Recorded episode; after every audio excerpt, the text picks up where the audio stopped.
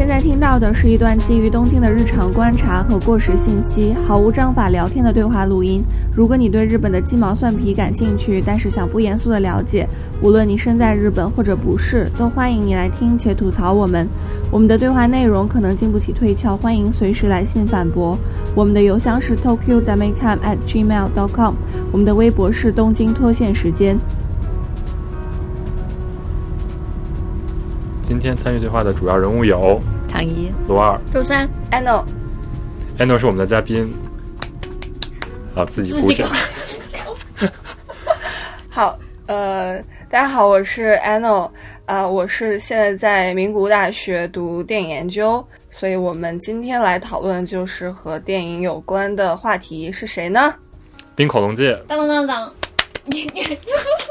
所以我们为什么要讨论滨口龙介？是因为他现在是日本讨论度最高的导演，他是独立电影制作出身，目前在商业片上也取得了挺大的成就，今年拿了奥斯卡的四项提名。然后我们今天主要讨论的是他的四部电影，包括2021年的两部电影，啊、《驾驶我的车》和《偶然与想象》，还有2018年的《夜以继日》，是他进入戛纳主竞赛的开始。然后还有一部是二零一五年的《欢乐时光》，是他就是开始在国际上受到比较多关注的一部影片。嗯，所以就是他去年拍了两部影片，就是感觉突然一下高产起来了。他之前都是大概平均两三年一部影片。是的，所以他也变成了就是全球范围内讨论度都比较高的一个电影人。嗯，你是他的影迷是吧？是我安利你看的对对对滨口龙界的那个《偶然与想象》吗？就是我们每年都会一起去那个东京的 Film Max 和东京电影节，然后今年冰口龙介也在 Film Max 上做了他在日本的《偶然与想象》的首映，嗯然后我和罗二一起去看的。嗯。然后其实 Ano 不光安利了我，他也安利了就是我们全群的人去看，但是好像并没有几个人去看。还是有挺多的。最近就是大家可能因为冰火龙街得奖了，就是有好的评价，也有坏的评价吧。感觉他是一个相对来说可能比较有争议的导演，有争议吗？就不是那种争议了。不是那种争议。而且我最近嗯在录这期之前呢，我去搜了一下新闻，正好看到有一个日本影评人，他说他之前在《驾驶我的车》刚上日本的时候，他就去看过，那个时候根本就没有什么人。但是最近呢，因为拿了奥斯卡提名，突然之间影院坐满了人。在哪个电影院啊？在日本。在日本啊，日本影评人在中国看。我在美国的朋友去看《驾驶我的车》，他们基本上都是那种供不应求的状态，哦就非常有亚洲顶流的势头。对对对，他确实好像最近拿了特别多，就是包括在美国那种电影工业协会的奖。哦，我记我记得上一个月啊，应该是一月份还是十二月的时候，就每天早上起来我关注的那个看电影的号，他就会讲最近哪哪哪个工会又公布奖了。你只要把那个片单一打开，里面肯定会有《驾驶我的车》。之前不是奥斯卡他的那个嗯、呃提名名单出来了嘛？就有人做了一个那个排行榜，然后《驾驶我的车》是所有的提名的电影里面得过奖最多的。哇哦！是不是疫情期间大家没有拍电影啊？你这话很暴露你的观影量。没有，开玩笑。还有冰口龙介，他也收到了联络，他不是最近在柏林电影节当评委嘛？然后有日本记者就去问他，你有什么感想？冰口龙介的标题就是简直就像梦一样。醒来还是很感动。Happy slappy。行了行了，所以就是我们今天是相当于想聊冰口龙介，但是因为搜了一下解读冰口龙介，就是有非常多的资料，但大家说的话都差不多。但你不要这么说了。所以我们今天就想讲一点边角料。啊，另外那就可以这里还可以加加一个，呃，苏珊桑塔格，我觉得他这段话呢比较赞同，就是他说去解读一个电影的影像，有些时候呢会把它的这种影像给变成一个很单一的符号。那其实电影的情节是很丰富的，每个人会有不同的自己的一个感受，这些感受呢，你应该让它保存，而不是每个人就对着那个符号去解释这个符号意味着什么，那电影会变得越来越无聊。我觉得他的这个话呢，可以代表我们今天的一个立场。对的，如果我们太关注就是文本啊，还有就是里面的一些符号的解读啊，确实是会破坏这个影像的魔力。所以其实我们今天就想，啊、换个方式来安利冰口龙介。对，所以就是如果不管你看过还是没有看过，我觉得就是我们这期聊的内容应该是不会太影响你的观影体验。嗯，而且我们也不会剧透。我们会剧透吗？有可能。但我觉得他的电影其实也对没有，我们没有办法剧透。没有，但是他的电影就是是有主要情节的，但是主要情节是可以剧透的。我们今天想聊就是电影里的一些细节，当做一个佐料来可以来看一下他的电影。就是结合一下我们在日本生活的体验嗯来看这部电影。对对的，所以我们现在基本上会按照一个影片的顺序来聊吧。先就是先从它最有名的一开始聊。就是驾驶我的车。对，驾驶我的车是在日本是去年八月上映的，然后其实偶然想象是在驾驶我的车之前拍摄开始拍摄的，但是到了今年一月才正式在日本上映。然后所以十二月底，十二月去年十二月十二月底，对对对，对，但是现在驾驶我的车，它因为拿了奥斯卡的提名，所以它开始二次上映了嘛。那你们是什么时候看的《驾驶我的车》呢？我去年八月它一上映，我就去电影院看了。然后唐一给了差评，然后导致我和周三都没有一直一直都没有看。然后我是咱俩一起在九月份嘛，嗯，看了那个电影节，看了《偶然想象》首映之后，然后我立刻去看了《驾驶我的车》十月份吧。啊，十月份。怎么说呢？《驾驶我的车》是一个三小时的电影，然后《偶然想象》就是完全反之，是一个呃三个短片组成的，所以就是每个故事非常的精炼，我，就跟《驾驶我的车》形成了一个比较大的反差。嗯，对，可能偶然想象更好进入冰口的世界，然后你再去看《驾驶我的车》，会对他的了解更多，更能有耐心看下去。而且他也说了吧，就是偶然想象是他拍《驾驶我的车》的一个练手。对，就是他想找一找村上的拍摄村上最好的方式那种感觉。嗯对，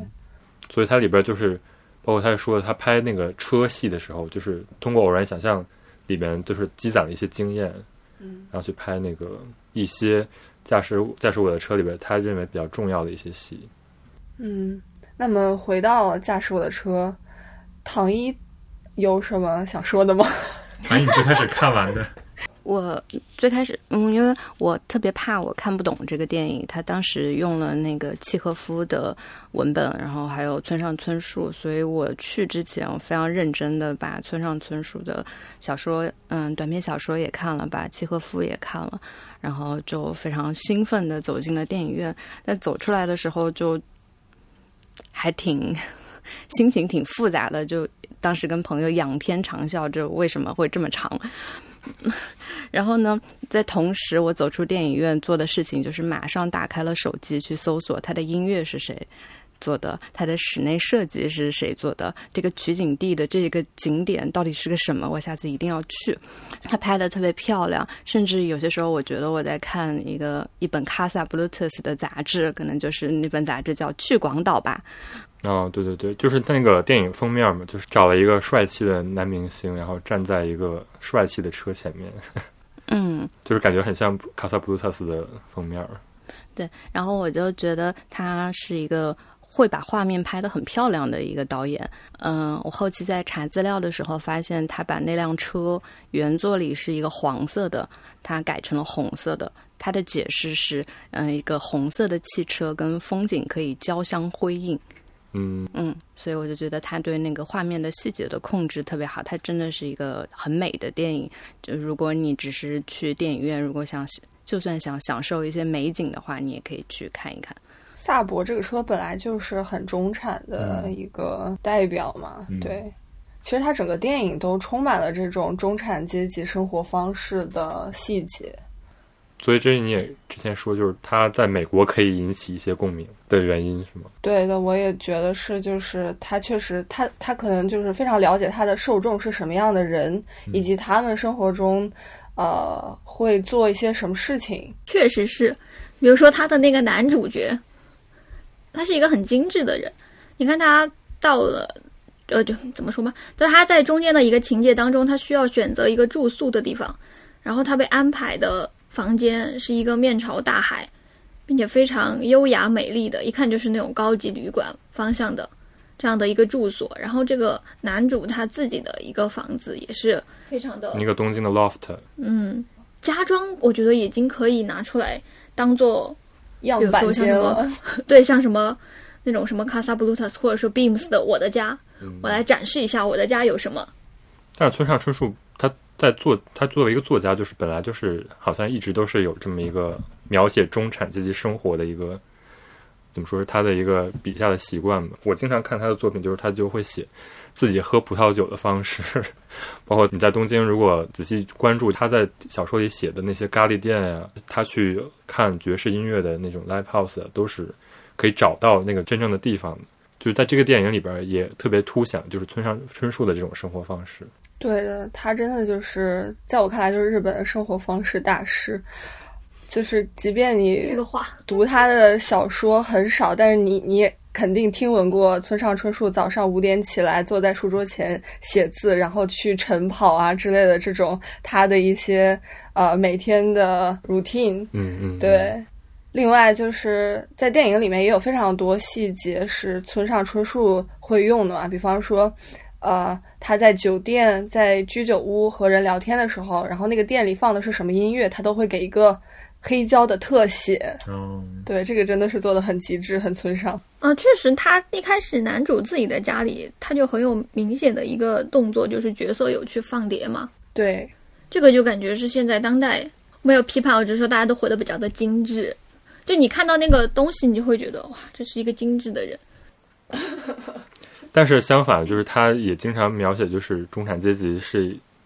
就活的怎么说，是一个空洞的形象。对的。所以他在这个电影里，就是也描写了一种就是失去、失落嘛。嗯，就是尽管他们的生活看上去中规中矩，而且也都自得其乐，但是他们总是会表现出那种什么东西好像缺失了的那种感觉。对。嗯，所以它的切口虽然很小，但他选择的要素其实都挺精准。这个并不是一个糖水片的一个内容，然后我我喜欢它一部分也是因为它把取景地拍的很美丽，因为我自己是去过呃他拍的那个濑户内海的那一带，嗯，我觉得在电影当中会把跨海大桥还有这个跨海大桥上这些岛屿绿色跟海面的那个蓝色完全展现出来的这样的一个电影，我觉得在日本这边看起来并不多，它展现了这个东西呢，就意味着它其实跟广岛这个地方的本身呢。我觉得其实是有一点脱节的，但这个脱节不是一种坏的脱节。就广岛这个地方被他选作为取景地，广岛本身它是有很沉重的历史的元素的。如果他按照通常的做法，他可以把它拍得非常的有历史的氛围，但是冰口龙介摒弃了这一点，这一点反而是我觉得比较喜欢的，因为我会觉得那段历史可能太敏感了，他如果稍微有触及，都会让他的这个电影的质量。就是一下子下降一个等级，在我心里面。他好像选广岛，就是本来广岛不是他的第一选择嘛，是因为疫情他去不了韩国。嗯，他一开始想去韩国拍，后来因为疫情去不了韩国之后，嗯，村上的原著是写在东京，所以他又决定去东京拍。但是看来看去，他觉得东京没有什么公路感，所以呢，当时就有人给他推荐广岛。他一想，嗯，广岛这个地方听起来像是会搞这种驻地艺术项目的地方，嗯，所以就算是纠结，他最后还是定在了广岛。我对这个电影喜欢的一个点呢，其实是比较幕后故事的。嗯，他对广岛的纠结，他在采访中有说一段话，说广岛它里面有非常厚的历史，这个历史呢对电影来说可能是多余的，所以决定在广岛拍是需要勇气的一件事情。可是现在回想起来，从嗯原爆到现在复兴这个广岛的城市的精神跟电影的故事是有回响的。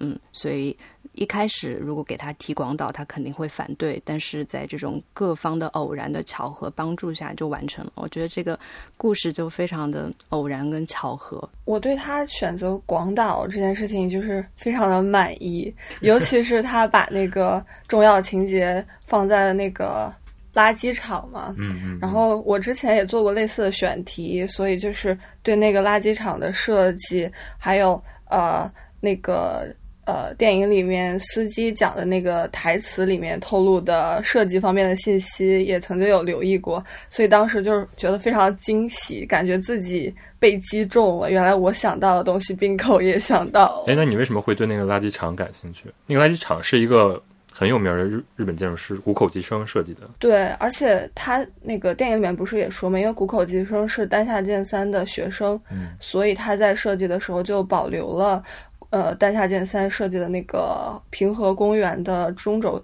中轴线的纪念馆，对就是原爆纪念馆，对对对对对，就是相当于他在这个电影里边就是没有说直接回避，就是有原爆这件事情，但是他通过这个垃圾场跟那个原爆纪念馆在一个轴线上，就是隐约的折射出来，就是说这个城市之前是一个失去的状态，然后将来，但是通过这个轴线好像延伸到了海边儿，嗯然后就是有一个新生的状态，嗯嗯嗯，就他通过一个很巧妙的方式，就展现了广岛这个城市的历史。对，它就是展现了广岛这个城市的一个呃被毁灭然后又复苏的一个过程。嗯，然后也折射出来那个情节里边的人是这么一个过程，对，的，就觉得还挺巧妙的。对，我也觉得处理的还挺妙的，因为我在看的时候，我我其实提心吊胆的，因为我觉得不知道他在什么时候会加入广岛的情节，总感觉如果是个日本人，他就会在这里面加入这个情节，那就会变得很微妙。直到他到最后一个情节当中，他们要去一个旅游地，然后我心里在想，终于要来了吧？结果他们去了垃圾场，觉得很好，很聪明。对，还好回避了，当时心里这么想的。就是因为广岛就是在日本人心中算是一个叫什么 trauma，对的，然后就包括之前就是找奥巴马来的时候嘛，就是也一定要请他去广岛，但是就是历届的总统就是很少就会涉及这个话题，因为想美国美国总统如果要去的话，那除了纪念死者，那也有一个象征，就是说承认错误。当然最后奥巴马还是去，但奥巴马就是完全程是没有认错的，就是相当于其实奥巴马的立场并不是说原谅日本人，就是也不是说从美国的立场上原谅日本人，只是说应该是他给日本人道歉，哦原谅日本人。他他怎么能原谅日本人原谅他？反了。对，但是就是日本人自己当时就是对这件事情的反应是非常非常大，但是这个东西本身好像当时并不是是一个道歉。就是也没有正式道歉，对，确实是因为日本人在这件事原原子弹爆炸这件事情上，我我是觉得我现在是有偏见的，我觉得是有受害者心态。之前我对这件事情没有那么大的反应，后来我去了另外一个地方，我去了长崎，然后呢，在那个地方看到了他们的纪念馆的东西，我就会觉得这个地方这个国家也太不会反思自己了吧？就这件事情其实很复杂，但是他们非要从一个我受害的这个角度去呈现，就我们作为一个二战的时候被打成那么惨的一个国家的人，就会觉得这件事情非常的微妙。所以导演他在电影当中他提到了这种事情，不得不影影响我对他的一些作品的一些判断。就这样这样讲的话，好像是参入了一些个人的情感立场，但真的没有办法嘛。嗯，其实我觉得冰口他肯定是考虑到了他的影片会被什么样的观众看到，尤其是他从他拍第一部电影的时候，他就非常积极的去投电影节嘛，对，所以说他回避或者说呃他呃对弱化这个呃历史的要素，也是他一个就是呃能够被更多观众所接受，就是。更多别的国别的观众所接受的一个策略吧。说到就是他的这样的一个，就考虑到多个国家的这样的一个市场的情况，他在电影当中不是也有出现各个语言的这样的一种情节吗？对，他就是其实他是在里边是一个剧中剧嘛，就是那个万尼亚的舅舅，对的，然后他就用他就是让那里边的人用不同的语言去演这个万尼亚的舅舅。嗯，然后当然就是我觉得这个地方也是一种，就怎么说，在美国 算是政治正确的一种被接受的一种概念。是的，就是文化大熔炉。对对，什么人都有，而且是就是甚至有手语嘛，是吧？对手语这个点，其实我觉得可能和东京现在比较呃热门的一个聋人电影节还蛮相关的，就是可能日本的文化圈子现在也比较关注，就是呃残残障人士。障人士的对表的那个表象。冰口他在一个采访说，他用这个盲人的一个嗯契机聋嗯用用什么词才是不不要偏见？残障人士、不能说障，障碍。身体不自由者，日语是身体不自由之。嗯，不不，就是那个使用手语的人。哦，可以可以。冰口他在访谈里也说了，他是之前有参加过一个使用手语的一个戏剧节一样的活动，然后发现了原来手语是一个非常有力量的。有力量的沟通的方式，所以他把它加在了这个剧里边。但我跟你们 看的还挺不一样，我整部片子我我都是在像翻杂志一样，我心想哪里来的这么高级的话剧？等我回东京，我要去找一找 有没有没有这种话剧，我要去看一看。然后在广看广岛的时候，我也是想的是哪里来的这么漂亮的地方。然后我后来我就给我来一套。对，后来我就在那个广，可能广岛的观光联盟跟我想的也是一样的，所以他们专门搞了一个页面，就是驾驶我的车里面出现的场景，还有每一个景点的具体介绍和路线的谷歌地图。哇哦，请到时候写在 show note 里。包括他的音乐，他的音乐就是我想说一下，就是石桥英子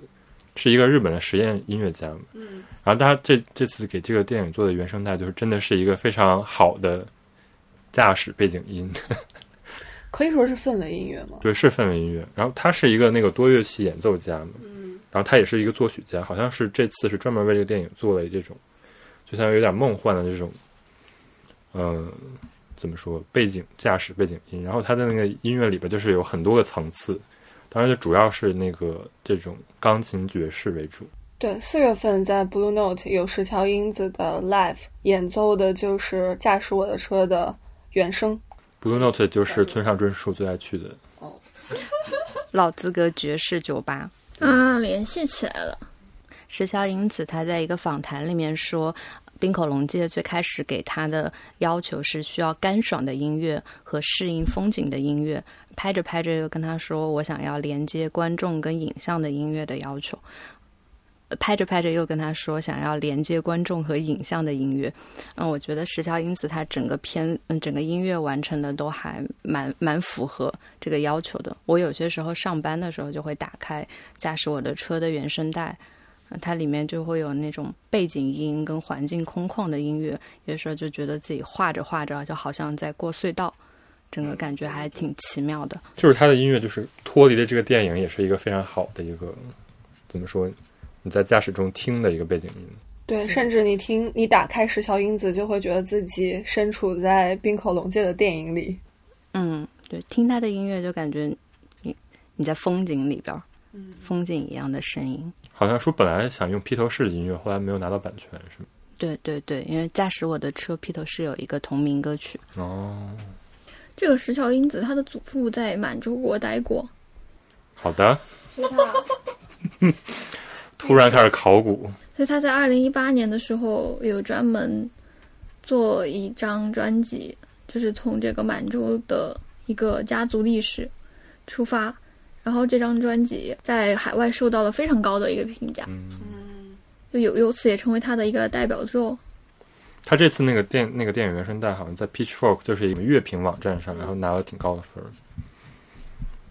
她跟陈碧合作过，真的呀？无用信息。我我看她，她陈碧是哪个陈碧？就你认识的那个陈碧，我不认识陈碧。哦，陈程程璧，程璧璧，那个在日音乐人，对不对？对。但是你说满洲国的时候，如果不说伪满洲国，实际上是非常政治不正确那。啊，怎么办？那重新再说一遍。没关系，加了我这段话，你就可以成立了。我不知道加不加伪满洲国，那我自己再录一遍。伪满洲国剪进去。Happy slappy。就我想问的是，就是你们觉得要不要看万尼亚的舅舅？我觉得需要，就是就是这是一个挺重要的一个，嗯，对的，对的，这个这个非常重要。如果你呃不了解万尼亚的舅舅的话，你其实是看不懂他这层重要的互文的，对对对，甚至就是你可以甚至不用看过村上春树的原著，对的，不用看村上春树的原著，他可能把村上春树改编的比村上春树的原文更好。是吗？哦，对，嗯村上春树的那个 粉丝不要骂我，对不起，对不起。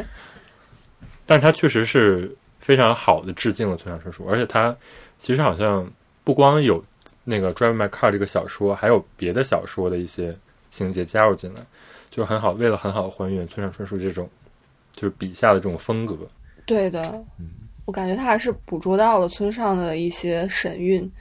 但是因为我是没有看《万尼亚舅舅》去看的，就是我是觉得有一点懵逼，因为他其实剧里的人物是要跟《万尼亚舅舅》里边的人物有一些心理上的怎么说互动的，就是说，因为这个主人公在演那个剧的时候，他会有一些抗拒什么的，所以当时我是不知道为什么有这个抗拒。对的，你不知道那个角色在《万尼亚舅舅》里面承担着什么样的任务，你可能就很难理解人物在演。就是在他的作品里面演这部剧的时候，他发生了什么内心的变化？嗯，对我就是因为我听不太懂日语，但是我看了《万尼亚的舅舅》，所以我甚至对这部影片情节的理解比当时跟我一起去看的更懂日语的同学还要多。对，嗯，嗯因为是从村上的文本脱离出来的嘛，加上他自己又是个日本人，所以就是在他的故事当中会有很多特别日式的梗。我不知道，就是是不是所有，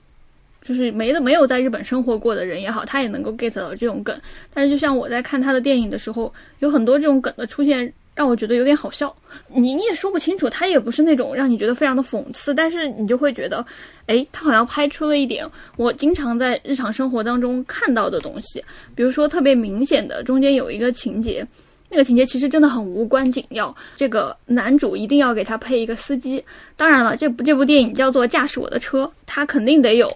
司机这个形象的出现。这个男主呢，一开始不是顺理成章就拥有一个司机的，他是强行的被配了一个司机，可能就一分钟都不到。但在那一分钟之内，他给这个男主配上司机的理由呢，就非常的日日本式的那种迂回。就这个男主一开始他非常拒绝去配这个司机，然后就讲了大概这样的一个拒绝的理由。那对方的这个反应呢，就是你在现实生活当中能遇到的那种日式困境是一模一样。对方非常的理解你，然后听你非常认真的讲完了你所有的理由，然后呢他也不怎么讲话，然后看起来就是非常的懂得你。但是最后他对你的这样的一个答复是：对不起，我没有办法按照你的要求去推进这件事情。我们大会的规定是一定要给配司机，对我们只能按规则办事。对，就是那种我非常的理解你，我非常的感动，但是我还是得拒绝你。就这种事情，感觉在日本社会是经常发生的。嗯，所以我觉得在这么虽然这个电影有三个小时，但电影当中能够剪出来的这样的一个情节上，它其实是就设置了很多他自己的小梗。嗯，是有他自己的一个心思在的。我会发现，原来也有人跟我一样注意到这个非常让人觉得无奈的点，他居然把这种无奈就这么自然的过渡到他的一个情节当中，我就会对这个电影非常的印象深刻。你说到这儿，我还突然想到，就是他俩在酒吧里谈话的时候，因为他是一个演员嘛，然后边上会有人用手机拍他，对的，然后就咔嚓咔嚓咔嚓，这个地方也非常日本，因为 iPhone 在日本它就会用最大音量，就是。然后，但是日本人对这个东西就非常的，就是其实你在公共场合如果用这个咔嚓的话，就是非常招人讨厌。哦，这样。对，但是当然就是他们是习以为常，就是给你一种别人的存在的那种，就是一个试点嘛。很突兀的感觉。对，然后这个时候也引出了这个讨厌拍照的这个人，就是他的一种心理变化。对，这件事情可能就是压倒他的最后一根稻草，迫使他做出了非常冲动的举动。他第一次发现有人咔嚓他的时候，他是走过去说。不好意思，请问您刚刚是在拍照吗？对，对，我觉得他这个情节里面其实是有一种暗示的，因为你刚才说到他看到别人在拍照，我就在想，其实，在日常生活当中，真真的是正常的情况的话，就算在街上遇到明星，大家会面子上不会那么明显的去拍你，嗯，但是这个事情其实，在电影当中后面牵扯出了更大的事情，所以你可以看到，它可能也是一种。情节上的一种暗示，就这个人的行为太不寻常了，所以他以后可能会发生点什么东西。包括后来他被警察抓的时候，对那个场景，就是他们已经在警察署门口了，还要讨论我们的话剧究竟还要不要排下去，还是就取消了。就是不管怎么样的山崩地裂，但是日本人呢，我的生活有的有我的规则，我一定要把我的规则给进行下去，非常体现他们生活的一点。但可能真的没有在日本生活过的人，大家会觉得这种东西就是很平淡的一个过渡，所以呢就这样了。大家可能会关注一些别的那些戏剧冲突比较强烈的情节。就是准备资料的时候，也有看到，就是在日本网上的那种影评人讲到说，他也觉得他在电影院里坐的时候，仿仿佛是有一个人在替代他，在这个电影上讲他在日常生活当中不好开口，或者是说不想给别人看的那个这样自己的一些想法，居然被冰口放在了这个电影里面，我就觉得，哎，就看来可能不是我一个在日的这种外国人的一个想法，但是他确实是有触到一个这个生活的这样的一个，很细节的那种。嗯，是的。还有一部片儿就是《夜以继日》嘛，嗯，对，是我看的冰火龙界的第一部电影。啊，是吗？嗯，对然后这两部片儿就是进了戛纳。夜以继日也是一个小说改编的作品嘛。嗯，对，所以商业片还是挺需要，就是有一个小说在后边打爆票的。嗯，就感觉日本目前电影行业的一个常态就是小说改编或者是漫画改编。就我之前去看的，呃，两位女导演的作品，西川美和和荻上直子，他们都是就是自己写作、自己导演的嘛。就荻上直子，他在他的一个映后谈里面也说说，呃，我为了拍这部电影，我先把它写成了小说，然后写成了畅销作，所以我才能够有这个改编它的那个拿到投资机会。对，嗯啊，这个是原来这个改编也是他们的不得已而为之的一件事情啊。也可以说是投资方他的一个谨慎的选择。嗯，对对对，嗯，就是可能拍电影动辄就要，比如说上亿嘛，那肯定这个时候你选选什么演员、选什么的东西都是需要投资的。就是讲到《夜以继日》这个片儿嘛，嗯，我就想说，因为冰口之前自己接受访谈的时候，他说过一段，他说感觉有剧本可以改编，非常的趁手。就他会有一，他那个描述就是，就我在驾驶我的车里面，我用了村上春树的这样的一个原本。他他说的是，既然有，我为什么不用？感觉我有很多东西不用自己再再去处理了。那其实夜以继日他也有原来的这样的一个文本的话，对，所以是这两个片儿我们拿到了一起讨论嘛。嗯，然后另外两部片儿其实是他自己的那个原创剧作自，己的一个，所以就感觉就是这两部和那两部的风格就是没有那么相同。然后《夜以继日》，我觉得还有一个相同点，就是他们都有一个开车到北海道的这么一个，就是一个情节设置，然后就变成了一个情节比较关键的一个转折。可能在驾驶我车里面，北海道是他们互相救赎的一个地方。嗯，然后在《夜以继日》里面，北海道就是作为了呃女主角决定自己的命运的一个契机。然后我就在想，为什么一定要开车到北海道呢？哦，他但是好像在日本开车也只能最远开到北海道，他可能是有想追求一种灵魂的挣脱。为什么是灵魂的挣脱呢？就我觉得开车到北海道就跟你要辞职去西藏一样，啊，就是一个最远的地方，这种感觉。其实西藏也不远，但是你就会觉得哇，那个地方能够净化我的灵魂。就我的人生可以重新开始了。对，这而且还有一个语境是，你在日本你不会说我要去日本的最南端，日本的最南端现在是冲绳。那个所以开不过去。对那个地方，你到那儿你还得登上飞机，就这件事情非常的不浪漫。但是你一说啊，开车去北海道，你脑海中的想象就是我会一下子一下子冲到就是最远的那个点，然后在那里停下来拥抱什么世界尽头和冷酷仙境，就这样的一个形象的话，会显得很非常的有韵味。当我把它换成了我要去冲绳的时候，你就会觉得啊，这个人是去找海滩度假的吧？就是但是北海道在日本社会里就是有一种，就是跟日本社会已经是一个不一样的异域的那种感觉，其实就有点像西藏。对的，而且你开车到北海道的时间也足够长，这样两个人就是被迫绑定在一个密闭的空间里，他可能就会发生非常多这种命运的转变。，对，所以就是当然就是他经常描写在开车这个场景嘛，嗯。他自己也说，就是他觉得开车就有点像做梦一样，就是说这个时候你的命运才开始发生了，就是不经意之间发生变化，所以就是也是一种他设置情节的一个方式嘛。哇，那你要这么说，我突然想起来，我觉得我之前听到我我我我跟我朋友出去玩嘛，他就跟我说，大家都很出喜欢出去抖拉一步，其实就是开车出去兜风。嗯你会发现年轻人自己在呃在日本的现实社会当中，年轻人在有了一定的工作之后，大家都会想要说我要开车出去干嘛干嘛，嗯，所以这个也是很一个是一个社会性的符号，对，非常非常的符号，而且是这个时候用的，一般日语是 winten 嘛，嗯就是运运转。但如果你用哆啦 A 布的话，它的意思是不太一样的。对对对会，有一种我头发被吹走的感觉。对，哆啦 A 梦就是它是虽然是就跟 winten 是同一个行为，但是哆啦 A 梦蕴含的是我可能是更漫无目的这种感觉。更有一种生活方式的韵味。对，只要现在是在日常生活当中，有人跟我说他要去哆啦 A 梦，我的脑海中立刻出现的形象就是他在一个海边的那种公路上，嗯。然后风吹过来，这个人的头发被吹得散很散，好的，如果他是温天的话，就是好像我要去接人上下学。哎，但我会有另外有一个词，我又有类似的想法，就是日本有一个词叫气氛转换，就是。嗯，就是我们上班的时候，有的时候老板就是做到那种我感觉他要死了，他会突然站起来说我要去气氛转换一下。然后他每次说这个词的时候，我会脑补他在那里开车，哦，所以他是开车上下班吗？他不是，他就走走。你，那你说回刚才那个哆啦 A 梦的这个事，你看他的这个电影的名字《驾驶我的车》，他在日语里面他不是叫“私の車を運転してください那是因为村上原著是英文， Happy slappy.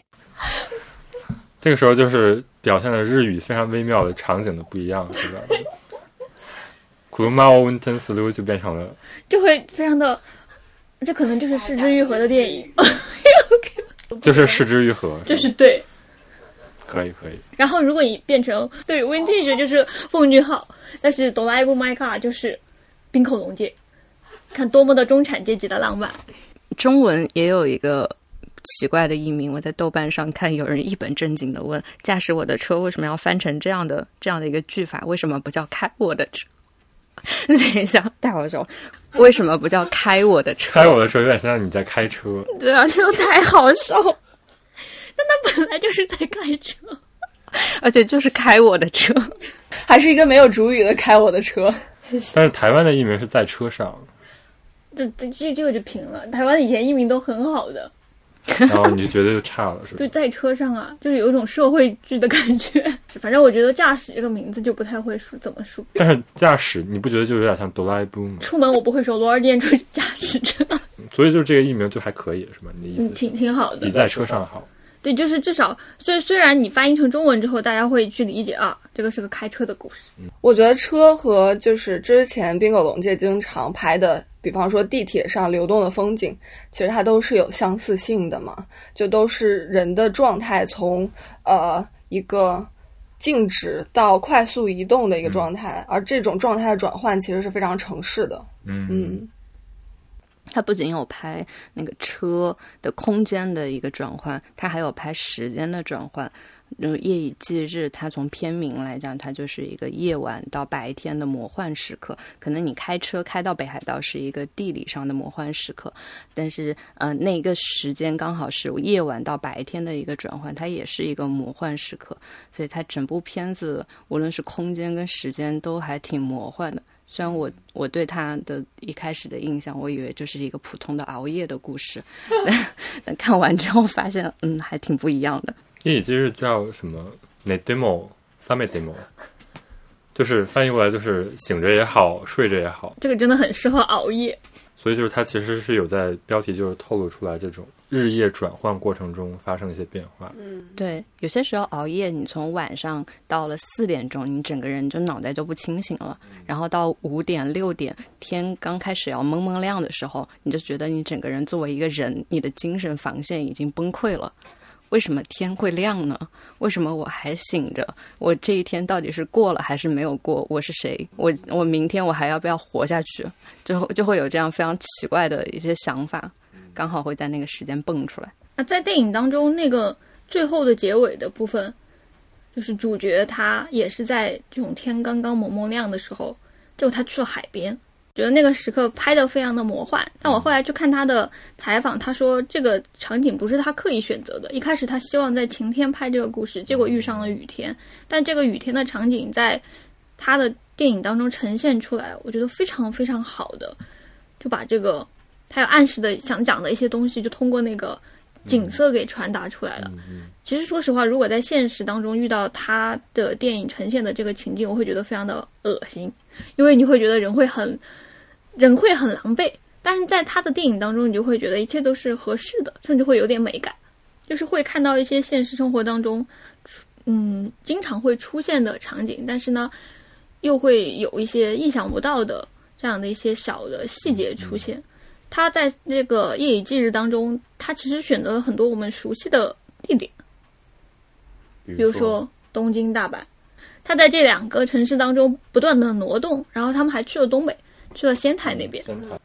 就是关西和关东一直就是在日本，就是你划分地域的一个非常主要的一个方式嘛，就是你是关西来的还是关东来的。然后他电影里就是也非常，就是有个暗线，相当于是个暗线，就是展现了两个从大阪来的人，然后在东京的生活，然后又回到了大阪。然后这个时候就是最后我个人来讲，就是我有一个比较感触深的，就是你在大阪时候的生活状态和在东京时候的生活状态。是真的可以改变很多的，因为我其实来了日本以后一直在东京生活嘛，但是我上周去了大阪出差，然后我就真的能感觉到，就是你虽然在这个社会下，它的规则是很一定的，嗯，比如说你去的空 宾尼，你去的超市，坐的电车都是基本没有任何区别，嗯，但是你的整个的生活状态是由这个城市的生活氛围决定。这时候关西和关东就是明显可以感觉到，就是一种紧绷和松弛的一种。对比，然后就是我已经大概六年没有去大阪了吧，然后我就是就这次去出差去了大阪，然后待了四天，我就感觉到整个人非常的放松。真的，对对对，嗯，冰口也说，就是《夜以继日》里他想呈现的东京和大阪，一个是普通的城市，另外一个是有河流的城市。嗯，然后河流在这个片子里面也承担着非常重要的任务嘛。嗯，就我的理解是，它可能是 算是一个自然的表征，就是在大阪的人们，他可能更贴近自然，所以人们是处于一种更加放松、更加自由的状态；而在东京，它就是一个被摩天大楼包围着的一个人们，可能都处于一种不自然异化的状态。对，这就和我在东京的感受非常相似，因为我来了日本之后，一直生活在名古屋，就是算是关西。哦，关东和关西之间。然后我在上上次来东京电影节的时候，就感受到了东京人们日常能感受到的那种巨大的紧张感。嗯因为我当时是住在银座嘛，我就是走在街上的时候，觉得这个街头没有什么我可以观察的东西，除了人们手上的购物袋。购物就是你与这个空间发生关系的唯一方式。这件事情让我觉得很不自然。嗯嗯，加上两那个我在东京那一周里发生了两次地铁无差别伤害事件，这件事情就让我整个人都很紧绷。就去年九月的时候，十十一月十一月，嗯我刚好是一直在东京住，跟罗尔一样。然后我去我去大阪的时候，一直是去旅游的。我只对道顿窟和新斋桥有印象，所以我一直以为它是一个过于欢乐，然后走在路上随地吃东西、随地丢垃圾的城市。当然就是一面的大阪是这样的，而且我是觉得大阪整个城市其实特别小，它北边是梅田，南边是难波，然后就是你如果走的话，其实我觉得不到一个小时就可以穿贯穿这个城市。是的，就它的尺度感跟那个东京还是有很大不一样的。所以就是，当然就是你日本三分之一的人口都住在东京，所以就东京变成了一个很巨大的一个城市。所以你想在这个很巨大的城市里找到一个自己的空间，和你在这种小的城市里找到一个自己的，他们叫居场所嘛，就是一个非常不一样的体验。那你看他在《夜机日》里拍东京，他就是拍的是人都是生活在比如说楼梯间，就是他日常休息就是在楼梯间抽烟，然后比如说你的店就是一个非常小的一个那种杂货店呀、大家都是在这种城市的一个角落里寻找自己的那个空间。说他在大阪的时候就可以，比如说在河堤上跑，这种在大阪时候他住的房子也更大了嘛。是的，他当当时回去的时候说：“你这个房子怎么可以看到河啊、这种就是感觉整个的那种城市空间对你的人的心灵的影响，就是也在他的电影里有体现。我在大阪的时候也感觉很放松。我最喜欢的就是梅田再往北电川那个地方嘛，就是你在电川你可以看到呃大阪最高的楼，然后但是就是河的对岸是大阪最高的楼，但是河的这一边可能就是呃小朋友在放风筝。嗯，对我就非常喜欢那种氛围。我觉得他在这个里面提到的那个河流的这个东西，让我想到我最近在看一本书，但他讲的是大河，他讲的是泰晤士河。然后呢，这本书里面他就在讲，他觉得河流是一个包容性非常强的一个，在人的生生活当中，它也是一个非常有包容力的这样的一个存在。嗯，就是人的历史都是围绕着它发生的，然后呢，它又是一个流动的一个形态，就是人跟它的一个关系呢。当人在这个河边的时候，跟人在这个土地边的这种状态呢，它是完全会不一样的。我想到他们在这个电影里面，他们两个人一起在看着这个河流的画面，还有包括他看着的这样的一个流动的，不是河流，但是是海面的时候，他们做的那些行为，我会觉得河流的这个出现呢，在这个电影当中呢，可能是增加了它的一种怎么说呢，暗喻或者说流动吧，嗯，这个方向上。村上之前不是也写过一句话，就是人的眼睛是需要水的。嗯，所以女儿是水做的嘛？但是就是这个也非常好的，就是表现了，就是他在这个电影里想表达，就是是两个男主角嘛，长成一样的脸，但是一个是是从关西到东京，就是一个比较驯化的、比较社会化的一个状态，然后一个是一直就是他的关系是一个比较自由的状态，感觉就是在这个这个双城的关系跟这个电影里的这个两个人的状态也是有一个非常好的互文。对，你看他拍的在东京的那些画面，都是在要么就是被困在那种小小的公司里面，还有在那种非常拥挤的楼梯上。但是他开始拍除了东京之外的那些场景的时候，就可能会出现那些非常开阔的那种景象。然后在这种开阔的状态下出现的那个人，他是非常的不被这个社会的规则所所束缚的这样的一个人吧。而且这个人，我觉得他后来给这个人安排的那个走向也比较的精巧。就我一开始一直以为他会把这个人给写死，或者给他安一个什么精神病的设定，你说哪个人？自由奔放的那一面。我我一直以为他会把这个麦安排成怎么样，结果没想到这个麦成了就是大家也够不着的那样的一个演艺大明星。所以说他这个人其实很不真实，对更像是一个幽灵。嗯嗯嗯，确实是有。他一开始出现的时候，你看他的场景不也是很像幽灵吗？对，突然有人在街上捕捉到你，但是相对来说，另外一个亮屏的这一面呢，他就是很规矩的，他的循规蹈矩，他处理人际关系，包括他是怎么跟这个女主角开始发展爱情，都很符合在东京生活的人的一个正常的上班族的套路。你确实可能会在生活当中遇到这样的一个对象，嗯然后你们会在一一次的，就是呃，怎么说呢？你们会在一次的这种生活的转换下，你们可能会搬到其他地方，但是是非常符合这个社会规范的。怎么说呢？没有什么波澜的。对啊，就是你在这个社会上的一个非常典型的形象。嗯嗯嗯，对的，就是我会发现他在这个电影当中之外，还有一个还有另外外一个仙台的人，仙台的人他给了这个人还是有一定戏份的，虽然整个电影的篇幅他都已经分了那么多人了出去了，但是他还是给了几个镜头，你就能看出他对这个地方的人的性格的呈现非常的典型。比如说他们会跟那些人勾肩搭背一起在吃东西，然后呢，还有包括在这个主角遇到非常关键的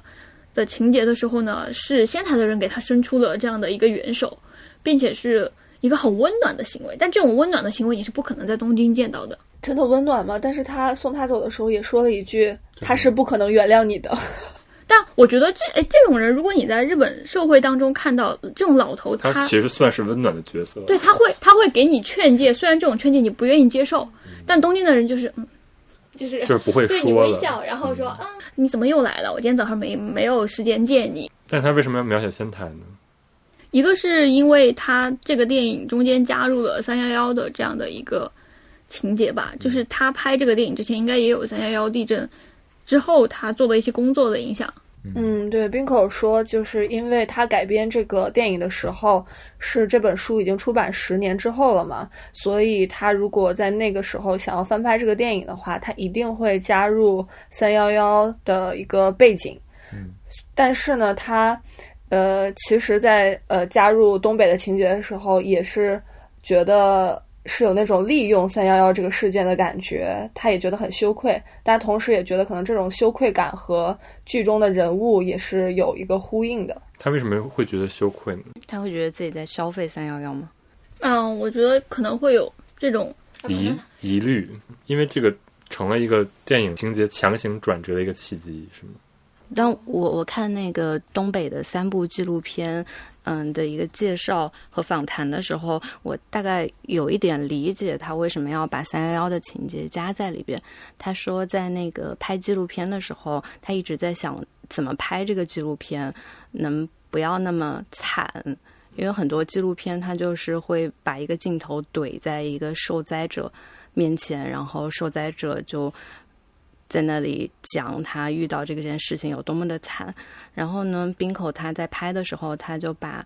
他的目光聚集在人跟人之间的关系。他每次拍，他拍两个人，会拍两个有关系的人，可能是上司、下属，可能是家人，可能是朋友。然后这两个人呢，就坐在一起，就聊在地震的那一刻、那几天发生的事情。两个人就像是回忆一样，然后坐在椅子旁，椅子坐在椅子上，然后面对面在回忆那个场景。嗯，其中有一段就是一对嗯灾后。劫后余生的一对恋人，然后他们，他们就在说，我当时发生了地震的时候，就感觉像梦一样，就看到周围都在倒下来，但是我完全觉得这是一件很不真实的事情。然后这种不真实感过了好多天，直到现在我都没有缓过来。然后他就是想把这个不真实的感觉放在夜以继日，他也是觉得这个不真实感跟夜以继日有一种隐隐的共性。所以他放了进去。那那个片子我看过，嗯嗯，然后那个片子我印象更深的一个故事是一个奶奶，她是离了婚，然后她讲了一个非常个人的故事，就是她在这次。三幺幺赈灾中失去的是他最好的朋友，然后他的那个朋友也是呃离了婚单身，但是养着两条狗。然后他们两个在每周一的下午都会拿着自己喜欢的书，在家里交流，呃最近读了什么，呃很多关于文学的话题。但是三幺幺之后再也没有人跟他聊这些了。嗯，对，就是非常多这种个人的故事。在他的纪录片里面被呈现出来，我觉得是非常精彩的。我就觉得他在《夜以继日》里面加入了三幺幺的那个情节，那一段其实会有点让我想起张爱玲在《倾城之恋》的末尾，他给这个人的故事来了一个外界的一种大的逼迫和转折。那张爱玲她在《倾城之恋》里面呢，她让男女主在一起的契机其实是香港陷落了，他们两个人会觉得。在这个时代的大变故下面，可能能够拉紧的就只有对方的手。那《夜以继日》里面的话，这两个人本来是在闹别扭，就有其实是很严重的一件事情。但是冰口呢，他把三幺幺加进去了之后呢，大家整个人就陷入一种我在哪儿，我能够活下来已经很不容易了。结果我在街上突然碰到了跟我闹别扭的这个人，然后这两个人就抱在了一起，就是有一些危机就可以化解了。就看起来是一个很荒诞，然后也很难出现的事情。那我自己从我自己的一个个人经验来看的话，我就会觉得这些这个细节其实挺动人的。嗯，因为它呈现了就是人在遇到大的变故的时候，它会出现的一种细微的情感变化。就很多时候，当大的这种地震，尤其是近年来这种，嗯，除了地震之外，还有各种各样其他的这样的一些灾难发生的几率越来越多嘛。那大家去关注这种灾难的时候，嗯，当事者以外的人，他看到的是这个当事者的大喜和大悲。就，你不是要奋进的去改善你的生活，要么你就是一天到晚都在哭。大家可能对这件事情的理解，在媒体上呈现出来的就只有这两个极端。但其实，在这两个极端当中，是存在着很多细微的变化的。他甚至有些时候对这些当事者来说，他自己都不一定能够感觉得出来。但等到你十年之后再回头过去看，你会发现，那真的是一个只能在当下才会发生的一个魔幻时刻。就我自己当时，嗯，经历五一二地震的时候，我因为我那个时候在上高中，所以我们高中其实是受影响很大的。那天晚上就是全校的人，大家都没有办法回宿舍，就只能在操场上躺着就睡了。然后你就能听到余震，就是它地下都会有那种抖动嘛。就是听到地下跟过火车一样在动，然后在那天晚上呢，当时特别喜欢一个男生，然后这个男生呢，当时他没有在四川，他其实是外出去比赛了，他就很着急的就打电话。那个时候我们也没有这种智能手机，我们俩其实是在那之前就每天可能发发短信什么的，但是因为那场地震，那天晚上就打了，可能就，呃，打电话是打了多久呢？三天。也没有，就是从那天晚上，大家知道这个是一场八级大地震，世纪普遇大地震开始，然后一直在打电话，打到第二天早上。就那天晚上，大家都睡不着觉。嗯。但因为这场地震的连接，你会知道跟这个人的这样的一个关系的变化，在那一瞬间是开始不一样了，并且正是因为这场地震的出现，让很多事情都不一样了。这种事情它不一定能够被放上媒体，但是对地震的这种经历过的人来说。人的本身，它其实是应该被记录的。到现在过了十多年之后，我觉得这件事情它是应该被留下来的。所以我来日本的时候，看到一些他们对三幺幺大地震做的这样的一个嗯反馈或者说反思，还有各种各样的一些材料，我会发现他们会非常关注在地震当中人他的一个反馈，不是以一个你受害的这个角度去观察你，而是你就是以一个普通的个体，他在遇到这种时代或者说环境的波折的时候，他会是怎么样的？他们会把它当做人来看，所以这一点的话，我会很在意。我在看到冰口的电影当中出现了这个情节的时候，我就会觉得，哎，好像是有一点共鸣存在的。就人不是统计学上的数字，而是一个个独立的个体的那种感觉。嗯，对，其实我觉得地震这个情节，它就是一个打破你日常生活，然后让人们都进入了一个非日常的状态。你和你周遭环境的关系，和你最亲近的人的关系，其实都是有非会发生非常巨大的变化的。嗯嗯，然后他就捕捉到了这种情绪。对，但是确实是，如果没有经历过地震的人话，就是看到这个情节会觉得有一点怎么说，声音好像说为了改变这个女主的这种 怎么说爱一个人的心境，好像就设置了一个地震情节。但是其实可能跟真正经历过的人怎么说，在讨论的时候，我才能知道，就说可能这个地震的情节设置是有更多的意义的吧。对，嗯就是自然灾害和人的关系。张爱玲她在写《倾城之恋》的时候，就讲那一场地震，她有一句话，我觉得写的太妙了。她就是说，那个这两个人他们在地震中，嗯、相互握着对方的手，那一刻他们把彼此看得透亮，就描描述出了这种人他在那个时候他别的其他的加在他身上的东西已经没有了，他们就是一个人望向另外一个人，那还挺挺美的。嗯，然后这种非日常的状态，嗯，在《偶然与想象》里面其实也是有呈现的，但是《偶然想象》可能因为它其实是有在疫情期间拍摄的段落嘛，嗯嗯。对，所以冰口也做了一些处理。所以我们就开始聊一下《偶然与想象》。《偶然与想象》其实是三个故事嘛，每个故事四十分钟。非常的短，但是短而精。对对对，然后就是因为我第一部看的是《偶然想象》，所以我觉得这是一个非常好的接触冰口的一个方式。而且冰口就是这三个故事都是他自己写的嘛。当时看首映的时候，他就说，基本都是一个人在一个密闭的环境下，就是一一气呵成的写的。因为他写这种东西全都是完全是依靠对话来进行推动这个情节，所以我个人感觉就是一个非常怎么说流畅的一个三个非常流畅的小故事。嗯，而且非常有剧场感。当时那个采访的人也问他，他说：“你觉得你这个偶然想象是一个喜剧吗？”然后他就说：“嗯，其实我是想写 comedy 的。就其实这个跟他其他前两部的作品也不太一样，前两部的作品就是有那种悲伤的情节在，对，但是这个这个其实是一个喜剧，就是三个很有意思的小短剧。但其实因为我看《偶然想象》第一次应该是在二零二一年的三月份，就是它还远没有在日本上映的时候，是一个网上的展映。嗯然后我第二次，呃，应该算是第三次看《偶然与想象》，就是 FilmMax 它的日本首映嘛。嗯然后当时全场爆笑，嗯，就是完全超乎我想象的那种呃状况。我因为你自己看的时候是完全没有笑。对我自己看的时候，完全没有发现这里面竟然有这么多的笑点。嗯 就是他他的那个梗，就是也是像刚才周三说的，就是日本日常生活中的那个梗。但是我是觉得，就是他的台词也非常的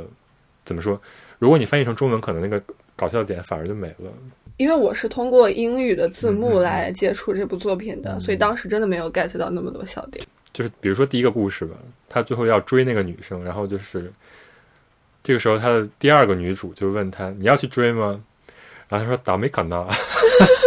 一般的，那你翻译过来就说不行吗？这种感觉。但是日本人就是他说这句话的时候，反而是有一个自问，或者说在问别人的一个就是双重的含义。这个时候，但是他到底在问谁，是一个完全不确定的一个状态。但是他那个男主就是用那种特别笨拙的口气说这个话，就是全场就是当时就是爆笑。对，那个地方真的显得中岛部特别的蠢。对对对。到最后那个采访之后，那个中岛部不是也来了吗？对。然后就是你很明显感觉到这个演员就是是长得很帅，但是就是导演说什么他都接不住。那个当时那个主持人就采访中岛部，然后就是问你当时为什么要参加这个作品，然后说哦，就是他完全接不上那个主持人。特别特别脱线的一个演员。但是他在那个剧里面就还是很完美的合适了他的角色呀。所以就是觉得冰口找人是一个，嗯，真的是找的非常准确。啊，我特别喜欢他第一个找的古川琴音，嗯，因为古川琴音一出现，我不知道为什么，我就觉得这故事给立住了。当然不是说他找了古川琴一，所以他的故事完全就成立，他用的很好，他把这个人。然后另外一个，就像你刚才说的，我确实是在我看了国内的评价，包括我周围的人，他们有人看了《偶然与想象》之后，他们的评价就是说，就感觉这三个故事。你就那样吧，就是感觉挺无聊的。就我不知道大家是在什么样的情景之下去看这个的时候，我觉得你刚才说的，就他的那种梗，其实他在这个《偶然与想象》里面，其实主要就是通过台词把这种氛围给营造出来嘛。确实是他的这个日语当中有很多。因为日语本来就是一个有很多言外之意的语言，他的这个话有哪些话要讲，哪些话不讲，他其实跟这个人他在当下他想表达的那种关系是有紧密关呃紧密联系的，所以在偶然与想象当中，这种事情被完全的放大了，就特别是他在这个里面。他做的一些看起来好像你觉得，嗯，你只看他的行为，你觉得这个人是个精神病。但是呢，我觉得在日本日本的这个现实的生活当中，你去看他发生的这些情节，我会觉得他很像我看过的那些日式的。搞笑的这样的一些中文的说法，应该叫做小品相声这一类，在日本的话，可能是跟搞笑艺人或者是被称为日式搞笑的这种作品很相似。就他会给你一个非常荒诞的情境，但是在这个荒诞的情境当中，他会说一些你平常你想去讲出来的那个言外之意，但是你不会讲。就像你刚才说的那个，日本人的社会规则不允许你讲的东西。然后这个时候你很诚实的说出来了，反而就很搞笑。嗯，我可以举一个就是生活当中的例子，比如说最近昨天还遇到这个事儿，就是我们可能在工作上的时候，你需要去跟对方讲一个，请你。给我这个东西，或者说请把这个东西给我，因为你之前没有给我。但是呢，我不会直接的在中文当中，我就会说，那你能不能把那个东西给我一下？但是我在日本的工作场合，我是绝对不会这么讲的，我就会说，嗯，这个东西就是之前我们看到的那个东西吗？然后对方就一下子反应出来说，哦，其实是我给错了。然后对方说，啊，不好意思，不好意思，刚才是我完全都没有把这个东西给发出来。但你就会想，这个情境如果你翻译成中文，就是两个人，你其实只要直接讲，我把这个东西没有给我就好了。打擦边球的感觉。对，但是大家会，如果我当时在那个情境讲，我觉得对方也会觉得这个人说话好无理啊，好好粗鲁啊。但我觉得《偶然与想象》当中还有冰口，其他还有一些剧本，嗯，其他还有一些电影当中，他其实也有这种感觉，就他很直接的把这个事情给说出来了。其实对方他也在想这个事情。我觉得在场会笑的那些日本人，他肯定也是在想，怎么大家就把这层窗户纸给撕破了呢？哈哈哈哈哈！就是原来是这个样子的，哈哈哈哈哈！然后他们觉得非常的吃这一套。嗯，我也觉得，就比方说第二个故事里面，那个女生问教授说：“你会对着我的录音自慰吗？” 这这这个话真的，这个我当时就想，就是会有这一段，然后但是他后面还加了一句：“是你必须要对着我的无名自慰，我才会把它发给你。”就是就是这个情节设计还挺有意思，而且那个教授就是一直是一个很木讷的状态，然后就是。那个女生说什么，然后他就说 “splashi domo”，就是这句话，我觉得特别搞笑，就特别日本人，因为日本人就是会面无表情的说 “splashi domo”，根本不知道他心里在想什么。那个教授其实就是很展现了一种，就是我就是想打发你走那个状态嘛，但是反而他其实这个时候。无无形中的又鼓励了这个女生，对，但是她其实只是在对一般的人说一些很一般的套话。嗯啊，你说的对，就是其实，在你在日本现实生活当中不也有嘛？就是会有那种说话非常的比较进攻类型的那种人，其实他就是抓你这个说话当中本来可以把他压住的那种空气感，他把这种空气感给扭转了，他用这种非常进攻性质，就像你刚才那个情节当中，那个教授他这么讲话，那个女生她就抓住了这一点，我知道你是其实是想打发我走，但是我不管。你反正也没有直接说出来，那我们就直接就直接这样子对峙下去嘛。就正是因为日本社会当中会有这种规则，我就是拼命要违反规则给你看，就是会有这种人存在的。但如果你真的把话都说的那么明白了，我觉得这故事就没得写了。嗯啊，所以我看第二段的时候，我会觉得很尴尬。你不会觉得好笑吗？我觉得头皮发麻。我觉得你你有有必要要把这句话说出来吧？啊，你又说了一句话，这个怎么收场？那也挺好笑的。那我觉得你的反应也很好笑。嗯，对。然后就比如说第三段，我我挺喜欢第三段的。然后在第三段，这两个人也是，就他们说的话，感觉你可以先说一下第三段是呃，故事三就是两个人认错，然后认错了之后，先是不知道，然后聊天聊到一半的时候，一个人终于忍不住了，说我不认识你。然后两个人呢就这样聊着聊着，最后将错就错，各自演了对方心中的那个人，然后讲了一段话。我看那一段，我虽然很喜欢，但我头皮发麻的部分也是。你有必要要说那么那么。像日剧一样的台词嘛？你有必要一定要说什么？你是我那个生命中照亮过我的东西嘛？就是你不就不能在日常的时候换一种别的方式给表达出来吗？有有一定要演着另外一个人，然后所以哎，我看，对我看这个电影就一直有一种天哪，怎么会这样的感觉？但第三个故事其实是我最喜欢的一个故事。第三个故事，实际上是最复杂的一个故事。对的，它对的其实就是因为它是一个两个人的对话，但实际上他们又演了一个彼此的本来要说的那个人，反而对他们来说的那个，就其实那个关系是一个，就是一个网状的。嗯嗯嗯，实际上是本来两个不认识的人互相对话的一个故事。对，因为冰口他本来就是很喜欢呈现这种三角关系嘛，嗯然后他三个故事排列的顺序，在我看来也是一个从简单到更复杂的过程，就是一开始是一个三角，然后后面可能涉及到四个人，然后最后他也是四个人，但是其实是就是两个人要演出四个人，然后这个时候就是二乘四，可能就对对是八。对对对对，嗯，一个你粗暴的量的计算，一个一个双重身份的对对对感觉嗯就很有趣。那我最喜欢的是他就是上来那个呃上下扶梯相遇的那个镜头，嗯。就两个人的动线明明是平行的，但只是因为目光的交汇，所以他们才有了后面故事的发展。然后这一段让我觉得非常的神奇，嗯。就是而且它的背景也是设置在一个就是我呃相当于现在一个倒转的社会嘛，就是网络瘫痪了，我们只能通过线下来认识，和疫情中我们就是大多数都是通过社交网络来认识彼此的这个状态是完全不一样的，嗯所以他们产生连结的这个时刻，就让我觉得有一种怀旧的感觉，就让我想起了疫情之前啊，原来我们也是可以走着走着就在路上认识一个陌生人的。扶梯不也是一个非常呃典型的？你一说扶梯，我就想起来，你的名字里面两个人不就是在那个阶梯的两端，一个人上望，一个人下望。扶梯也是一个非常典型的城市空间吧。嗯，对对对，我是觉得他对城市空间的观察特别的细节，因为感觉就是看一般的电影的时候，当然会刻画城市空间，但是他的电影类的城市空间就是跟这个人物的行为，包括心理变化，是一个非常紧密的联系的。你会感觉就是这个人就是肯定是生活在这个城市空间里，才会出现这个心境。嗯包括第一个小故事里，他就是在一个咖啡馆，然后有一个非常东京的那种落地窗，那个咖啡馆都非常的小嘛，所以那个桌子跟那个道路实际上真的就只有一个玻璃之隔。这个时候才会有这个情节的发生，就是他们俩在隔着玻璃对望，然后互相相遇这样一个情节。嗯就感觉他对这个城市空间的观察非常仔细，嗯包括还有一个就是在第三个故事里面，就是那个扶梯，他自己也说了，就是他其实，在日常的行走中就非常希望发生，就是他在扶梯向下，另外一个人扶梯向上，然后他俩相认的这个情景，他自己就是一直都想发生这个情景，但是就一直都没有发生，所以他才拍了出来。哦，实现了自己的一个幻想。对对对，嗯，我记得我们一起看完《偶然想象》之后，你还发给我一张照片，就是呃第一个故事里面的女主她在涩谷拍的那张照片，嗯然后你告诉我说那个是她两年后的样子。对对对，因为那个时候他当时就是映后采访，也有人问为什么那个女主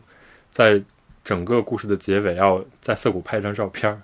然后就他当时也也就是说，就是自己也是偶然发现，就是东京在二零二零年之前是有一个那种涩谷的大改造的计划嘛，所以当时正好是那个涩谷被夷为平地的那一瞬间。然后，但是你可以想象，就是为了二零二零年那个地方就是要平地起高楼的，但是他看的时候正好就是看到了就是电车和这个工地，还有后面的背景的城市的一个关系，他就觉得这个地方将来会发生很多变化，然后就是说也呼应了女主角可能从此之后心境的一些变化，所以他觉得就很巧妙，他就是突然就是临时兴起放了进来，所以我感觉就是他在拍自己的作品的时候，就是不是说一味的就是展现人和人之间的关系，但是人和城市之间微妙的关系也是有渗透出来。诶，它涩谷那个交叉点是是我是一个非常就是一般大家不会去的地方，但是我之前见客户就是经常会去那个地方，就是你要从南口出来，然后一直往里走才行，就是往大关山那方向走。一般我知道，但我想知道你跟我想的是不是同一个地方？哪个地方？就是那边有很多坡，就是就是那边可能再往上面走，对，那边是坡。就往上面走就是高架了，然后这边是一个中心点，一直在那边施工。对对对，就是那儿。就是那儿，那是那儿吗？嗯，我也觉得是那儿，因为我上上次上上次去的时候，我也是过去有事儿，就是他修了那种可以从下面往上爬的楼梯，你可以到那个高架桥的正中心。然后呢，我会发现每个人走在那个往上的楼梯上，大家都会抬头往上看。所以当时在电影当中，我看到古川琴抬头往上看的时候，我觉得他看到我当年在涩谷看到的一样的东西，但我那个时候没有想到它是一个变化的过程。我会觉得我在我自己在那个地方抬头看的时候，我会觉得这是一个多么魔幻的城市。嗯嗯。所以我上次去的时候，因为我觉得这个场景实在是太魔幻了，所以我站在那里拍了一张。然后我这个时候发现，我身边的那些行人，他们就有真的是有两三个跟我一样，就站在那个楼梯上，就开始拍你看到的那种被高楼所环绕，但是中间又有一中中间还有一块还在施工的那样的一个场景。所以我在电影当中看到那个情景的时候，我也在想，他是不是也是站在那儿跟我看到了同样的东西，然后把这个东西放了进去。嗯，所以说《冰口龙介》它有点把城市当做一个剧场这样来看待，然后人们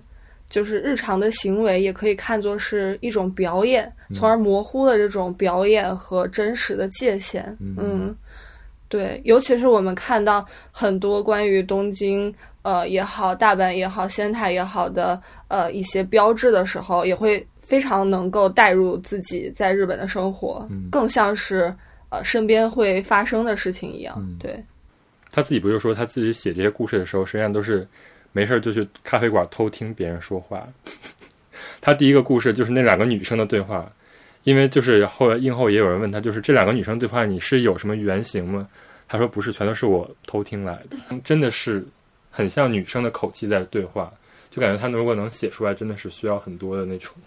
就是台就是有这样的一个积累。对对对。对，而且其实你要这么讲的话，我觉得他的那段台词的那种怎么说匠气，就是那种堆砌感，其实没有那么的重。哦，这样吗？我其实一直想问你，你会觉得冰口龙介写的日本女生的对话不真实吗？还是他其实挺像日本女生真实的对话？我觉得至少《我然于想象》的第一段，它让我觉得就是这些人是会这样子。但中间的一些人物的行为不一定说大家会百分之百这么做，但他中间用到的那些话语。还有就是，就是会说那些言辞，就这种。对对对，但但中间他有一段是肯定不会说的，比如说他在那个里面，这算剧透吗？他在中间会说到，哇，他就像什么什么一样抚摸着我的心，就是会有这种表达。这种日本人不会这么讲的，不是因为他们不会这么讲，而是因为，而是因为他们文化程度不高，就那么这么讲。就能这么讲的这个人，他应该就是教育水平会比较高，他会用他这样子讲的，这这周围人就会说啊，你总在讲一些不太好懂的话呢。但他就不是不合时宜的对话，嗯，就是对话是非常非常流畅。对，而且他是会讲。我觉得这个事情，如果是是你问我现实生活当中会不会有人这么说话，我说会。但是会不会有这么多人跟他一样这么讲话，我觉得不会。嗯。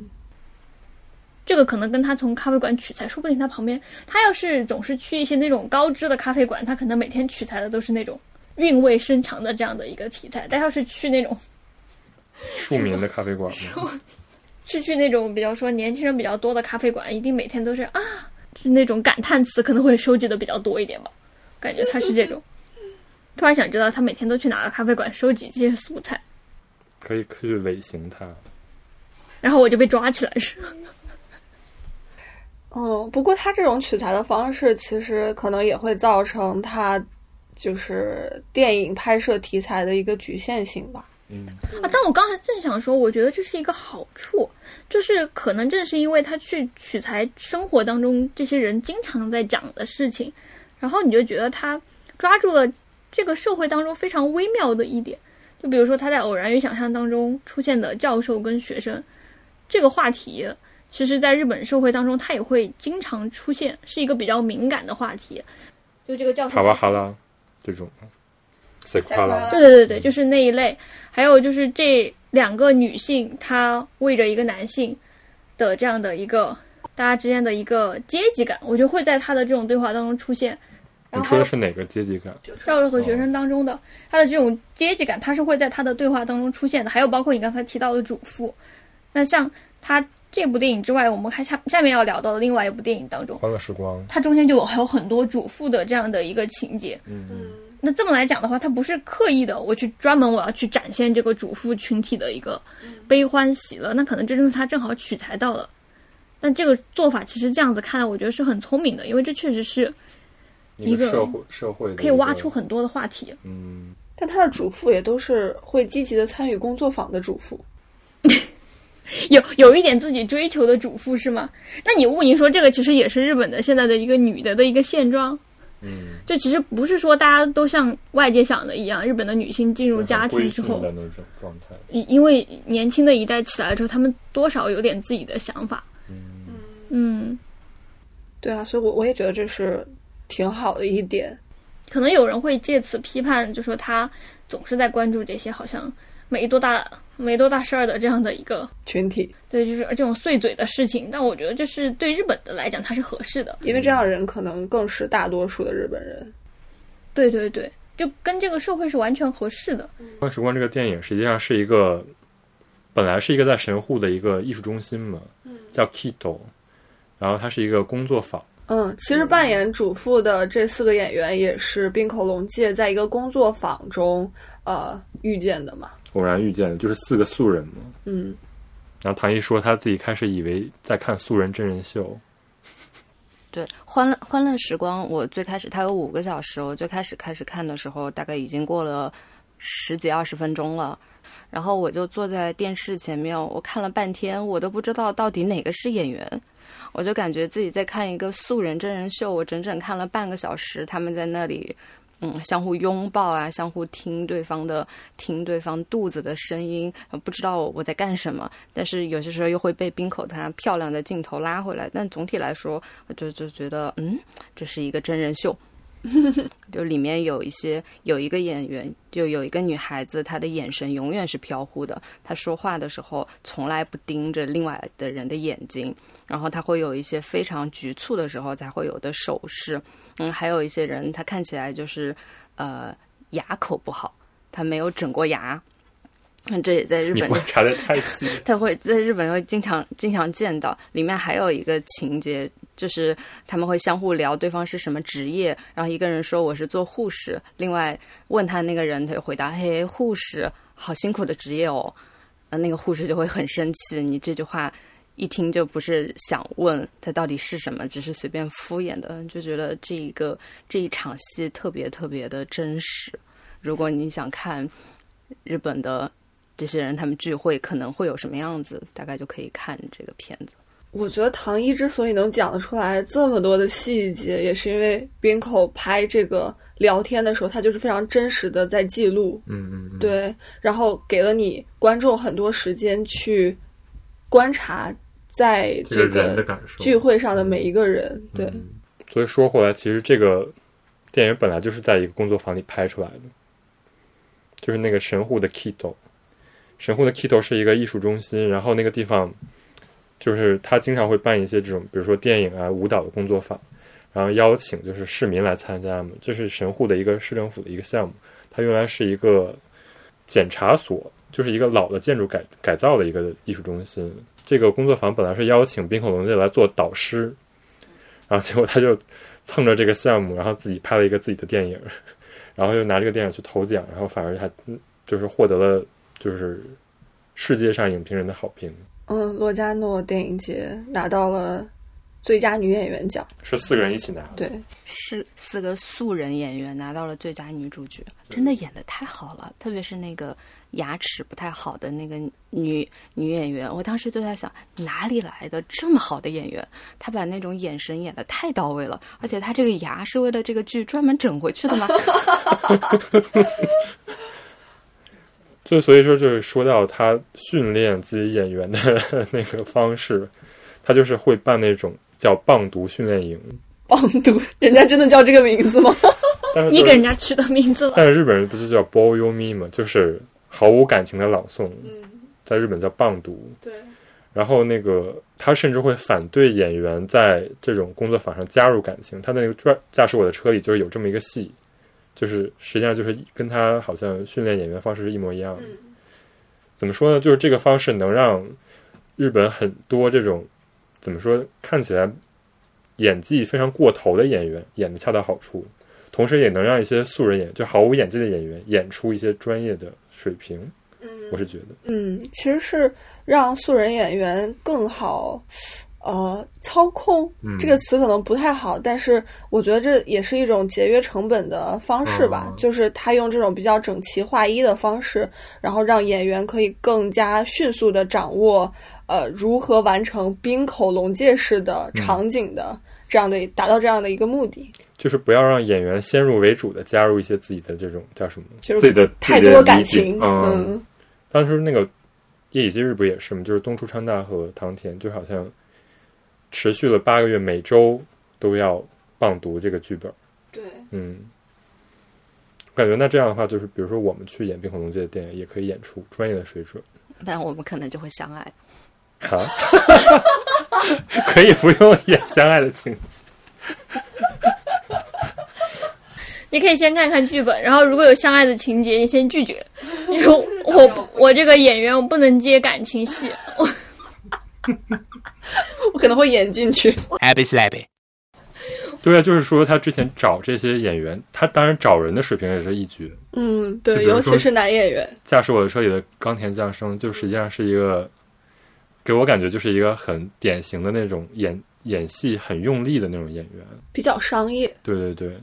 然后包括那个东出昌大，嗯然后到那个偶然想象里那个刚才说的中岛部，就感觉就是他挑人是非常挑在点子上，但是他在就是训练这个演员的时候，他也知道就是用这套方法教他不要那个太先入为主的加入自己感情。但我看之后有影评人在写的时候就说啊，盛赞冈田将生在《驾驶我的车》里面的演技，实在是太好了。就是我是觉得就是那个那个角色本身可能就是他跟他比较贴近，嗯嗯，可能是表现出了冈田将生的另外一面吧。嗯，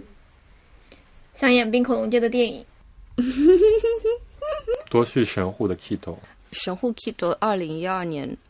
二零一三年、二零一二一三年招这个工作坊招募的时候，这个半年的工作坊只要七万块，你就可以当冰口龙界的演员。我回不到二零一二年但，二零一二年你还不知道他是谁呢，现在可能在东 艺大门口招一个招贴启事，给七百万都挤不上。但是演他的电影也不一定好，就是有可能会出轨。你真的考虑的好多啊！你这是一个不接感情戏的演员，但是你又要考虑剧本会让你出轨，天哪！那怎么办？你的演员之路开始受挫。我我现在更新一下东出昌大的进度嘛，就最近几天我正好看到新闻，我觉得有点无语。就东出之前在日本的名声越来越差，越来越走低，而且他跟事务所啊，他跟事务所解约了嘛，算是被事务所给踢出去了。他这个人实在是太差劲了。为什么呢？因为他当时出轨的时候，好像事务所好像也对他是不离不弃的状态。就可能有很多利益的关系，不能让他立刻把这个人给扔掉吧。嗯，所以还是会给你一些工作，而且日本不也有很多演员，他就爆出了大事儿之后，他之后还是照常在接一些项目嘛。但东出好像在这件事情之后，他又爆出了很多的感情上的一些事情，他跟唐田分手了，他又跟另外的一个女模特好像在一起，然后又被这个八卦杂志给拍到了。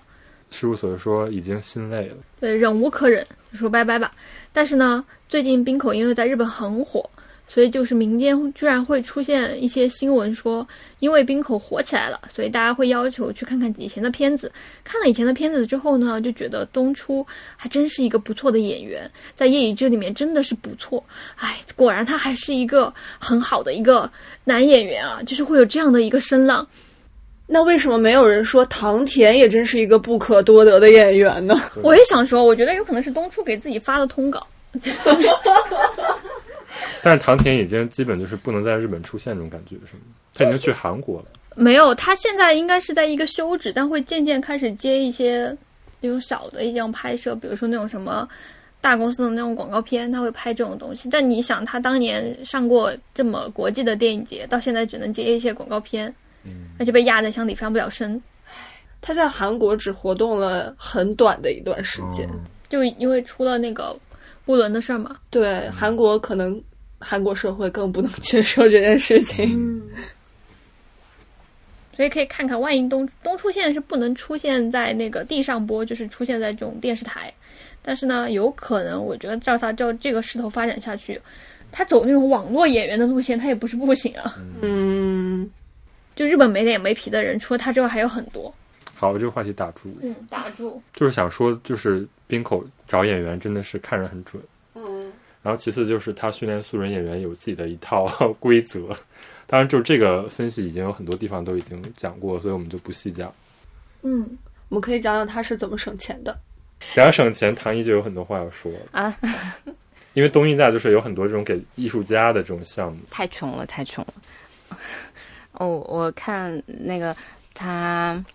在《欢乐时光》稍微有名一点之前，他拍的所有的电影，感觉都多多少少有一点蹭经费，然后拍出来的凄惨的感觉。《欢乐时光》这个刚刚也说了，就他本来只是想拍一个汇报的纪录片，愣是把它拍成了一个五个小时的电影，还拿去投奖。然后《欢乐时光》之前东北的那三部纪录片是东艺大派他去拍的，所以是给经费的。然后再到毕业设计的一部片子是东艺，也是东艺大给钱让学生拍毕业设计的。哦，那个激情是吧？对激情所以他把这些钱都利用的挺好的。啊，对，就省省吃俭用，省着花。而且能看出来这个电影确实没怎么花钱，他就是琢磨在不花钱的地方。嗯，还有一部是嗯叫《亲密》，是东京品川的一个电影专门学校叫部的一个演技研究课，他去做一个讲师，然后最后也是把他们课程愣是拍成了一个电影。然后这个这个专门学校之后有一部特别有名的片子，就是《摄像机不要停》。也是曾经会拍出来的，就是那个僵尸片儿嘛。对，在日本做独立电影，可能大多数人都是要像冰口这个样子，去各处找机会，然后蹭经费之类的。投电影节，对，投电影节也还蛮重要的。而且日本国内其实也有蛮多机会给这种年轻电影人，比如我和罗二经常去的那个 Film Max，Filmex 就是跟东京电影节同期的，它是疫情才变成同期的，嗯本来是一前一后，但是是相相邻的日期，但现在变成了在同一周举办两个电影节。那真的很累。但是基本上到十月底的时候，每个人的嘴里都会有一句话：“看电影吗真的吗？？”啊，我感觉可能我周围的人，哦我朋友圈还有人就是每年都会去那个东京电影节做志愿者，哦，对，就很爽，就是你会有波澜万丈的一周。但是听说做志愿者做的事情可能就占有还有很多工种的，就是你也可以去，比如说如果你会中文，有可能这个剧组的采访你会过去，或者说这个这个导演这个演员来了，你可以接洽。我记得当年。呃，疫情之前就是有中国演员过来参加东京电影节的时候，我朋友圈就有人他是哦，我是去负责他的他的什么的对接的，就这哦种。哇，疫情之前真好呀！嗯，疫情前就是什么台湾导演，包括就是大陆导演都会，就是来东京和 Filmax。嗯，Filmax 就是一个专门给年轻导演的，是吧？嗯，对，他会找一些比较小众的片子，然后尤其是亚洲嗯，一些新片这个样子。而且它很很复杂，它每个电影院的那个抢票的网站都是不一样的，就没有办法给你一个一站式解决的方非案常。麻烦。对，今年那个《永安镇故事集》是在 Filmax 上的吗？是的，偶然想象也是在 f i l m a x。然后除了这个 f i l m a x 还有你最近来看的那个叫什么电影节？我最近看的是《惠比寿映画季》，嗯，嗯，它是由东京的写真美术馆主办的一个电影节，但它的策展可能更从就是媒体艺术的这个视角出发，而且是在美术馆办的电影节嘛，海报设计也特别好看，所以就会有更多的年轻人来看。我我记得我好像，呃，不仅是工作日的晚场。然后周末的晚场也经常遇到那种就是整个都坐满了的状态，嗯嗯，还是挺少见的。而去的去惠比寿的男女就会更加时尚一点。对的，对的，你就不会只看到秃顶和白发。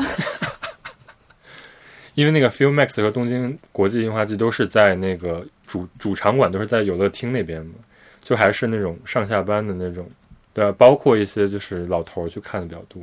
啊，东京电影节以前是在六本木嘛，它的主会场，嗯。但是今年相当于 TOHO 就是东宝它呃不参与了，嗯，所以它的主会场就搬到了游乐厅。嗯嗯，嗯，有的厅是松竹的地盘。哦嗯，这样子，嗯，就还是嗯偷希望 TOHO 能够更有觉悟的参与到这个文化建设的活动中来。TOHO 就是包括我们在日本看电影、看电影院去选电影院的时候，也就是也非常明显的分成就是松竹系，在新宿就是皮卡迪利就是放二次元那些东西，嗯，然后 TOHO 就是放好莱坞大片儿，包括就是它有 IMAX 什么的，然后以及还有一些我们叫 mini theater，嗯就是看一些独立电影制作。嗯，但是这些独立电影制作呢，也是有非常多不同的公司在经营。对的对的，它是不是跟电车一样，就是大家有各自的派系？那有是不是有一些电影它只会在 TOHO 系的这些电影院上？TOHO 制作的，就是这种大的电影电影电影院线的话，就是谁制作的就在谁那儿上。那松竹他也不会管。松竹就是不会上其他啊，所以如果是作为一个外国人刚来日本，他看电影肯定会懵。他如果不看好莱坞商业大片的话，他可能走进一个电影院。如果我好像我第一次去新宿的时候，我因为什么原因，然后第一次去那个皮卡特利，然后我当时因为对新宿的那个电影院的认知就是那个巨大的哥斯拉嘛，嗯，所以我就会觉得这个皮卡特利怎么跟 TOHO 这个长得不太一样。就那个时候才意识到，哦，原来他们是有两个不同的这样的一个电影院。然后我去查了一下，我一直以为皮卡特利应该是那种很小的电影院，或者它就跟国内一样，它跟 TOHO 上的电影应该差不多。结果发现其实会有一些差别。然后在一些就是那种特定的观众的电影的时候，你就会发现，在皮卡特利会有很多人堆在那儿。其实新宿那么一个小区域，如果算独立电影院的话，有七八间。对，新宿真的是，而且每一间都有自己独特的品味，这一点真的对对对，很特别。嗯，新宿在那个六七十年代电影刚起来的时候，独立电影的大本营就是在新宿。嗯，上映最多独立立电影的电影院就在新宿。你们平常有去哪些吗？呃，最近有一间日本非常可以说是第一间 mini theater，叫岩波后旅岩波剧场，它宣布要在年中关门了。嗯，对，然后这个电影就是引起了非常大的反响。对引起了非常大的反响，很多人都开始写自己小时候去岩波看过什么片这样的哦回忆录。对对对，来纪念这个电影院。嗯它是第一间 mini theater，对的，而且它是一位女性电影活动家主办的，然后主要就是引进一些主流院线不会上映的电影，甚至发掘很多类似于东欧啊，或者是很多不受呃就是世界电影节关注的那些小国家的呃独立电影嗯嗯嗯，来放映。对，包括这次《冰口龙介》也是嘛，就是他同年上映了两部作品，就是非常明显能感觉到，就是《偶然与想象》没有在主流的院线放映，对。它首映就是在一些非常小的电影院。是的，我然然想象的后那个发行也比驾驶我的车要难一些。对，因为它是独立制作嘛。是的，然后驾驶我的车就是上来就是在所有大电影院都有都有卖票，但是虽然很短的时间内就下架了。它好像是有东宝的投资吧，驾驶我的车，对对哦，怪不得你现在在那个谷歌上面搜“驾驶我的车”，第一个出来就是告诉你东宝最近哪家电影院在上《驾驶我的车》。